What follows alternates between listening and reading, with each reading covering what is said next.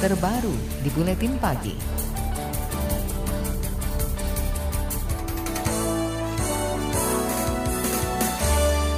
Pemerintah berencana memangkas sejumlah perizinan usaha tambang dan menggabungkan menjadi satu melalui Omnibus Law Cipta Lapangan Kerja. Anggota tim perumus Omnibus Law, Ahmad Reddy, mengatakan penyederhanaan izin dibuat agar prosesnya tidak lagi berbelit-belit. Itu dilakukan untuk mempercepat dan mempermudah investasi di tanah air. Jadi perizinan itu di RU Omnibus Law subsektor minerba ini itu disederhanakan dulu itu ada izin usaha pertambangan eksplorasi, izin usaha pertambangan operasi produksi, izin usaha pertambangan khusus angkut jual, olah murni itu terlalu banyak perizinan di sektor pertambangan. Nah di RU Cipta Lapangan Kerja ini subsektor minerba ini ya disimplifikasi hanya menjadi perizinan berusaha pertambangan. Anggota tim perumus Omnibus Law, Ahmad Reddy menambahkan, semua izin usaha tambang itu nantinya langsung diambil alih Presiden. Reddy mengklaim Omnibus Law tetap memperhatikan sektor lingkungan. Nantinya akan ada klasifikasi bentuk usaha, mulai dari beresiko tinggi, sedang, hingga menengah. Untuk bentuk usaha dengan potensi resiko tinggi, harus melalui izin analisis dampak lingkungan dengan memperhatikan keselamatan, kesehatan, dan lingkungan sekitar.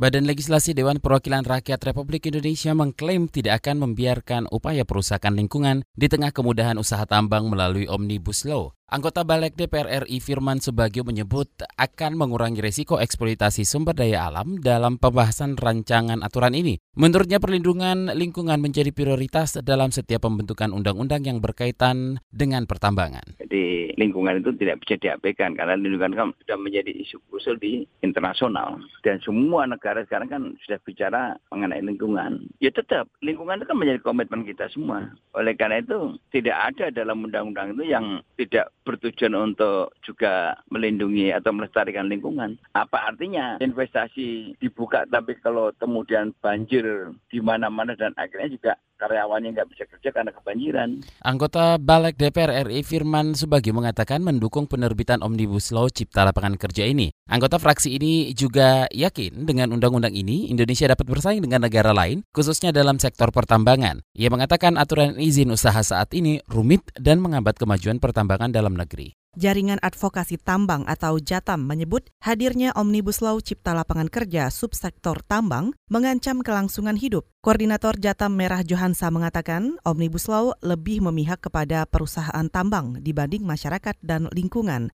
Merah juga menyebut aturan ini akan semakin mempersulit gugatan terhadap izin perusahaan tambang yang dianggap melanggar aturan. Dampaknya apa bagi perjuangan lingkungan? Contohnya kalau kawan-kawan melihat perjuangan kawan-kawan Walhi Kalso yang kemarin menggugat izin pertambangan di Pegunungan Meratus. Yang digugat adalah izin operasi produksinya. Gugul, berhasil di pengadilan. Tapi kalau dia disatukan status eksplorasi dan operasi produksinya, artinya semuanya akan lebih mudah, otomatis mereka langsung mendapatkan izin. Koordinator Jatam Merah Johansah juga menambahkan, Omnibus Law juga mengancam keberadaan masyarakat yang tinggal di sekitar tambang, sebab pemerintah tidak akan memberi batasan waktu serta bisa menambah luasan konsesi bagi perusahaan yang melakukan program hilirisasi. Merah Johansah juga melihat arah kebijakan pemerintah justru semakin melonggarkan keberadaan perusahaan tambang batubara yang notaben merupakan energi kotor. Lembaga Pemantau Hukum Lingkungan Ishel menilai pasal subsektor tambang di Omnibus Law justru menghilangkan kepastian perlindungan lingkungan. Direktur Ishel Rainaldo Sembiring menilai Omnibus Law menjadi alat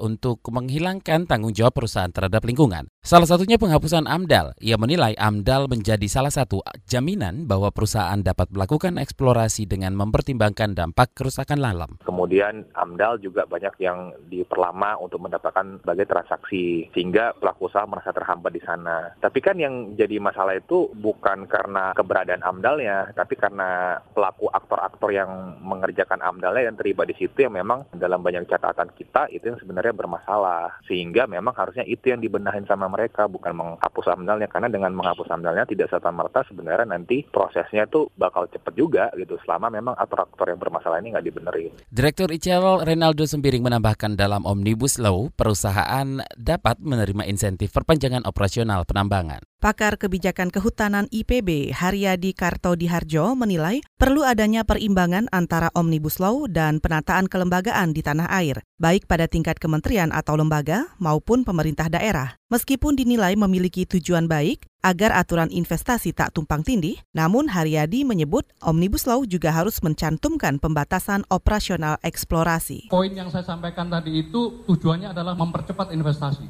Mungkin pandangan Kadin dan lain-lain investasi itu terlalu menggambat, jadi harus dibatasi kayak gitu. Termasuk juga izin lingkungan menggambat, dibuang. Kemudian pidana juga menggambat, dibuang, hanya administrasi saja. Nah seperti itu kondisinya. Nah pertanyaannya adalah kalau kita mendapatkan temuan seperti ini, instrumen apa yang kita akan pakai ketika omnibusnya seperti itu. Pakar Kebijakan Kehutanan IPB Haryadi Kartodiharjo juga menyebut rencana penerbitan Omnibus Law terlalu cepat. Ia berharap publik juga dilibatkan dalam penerbitan undang-undang ini.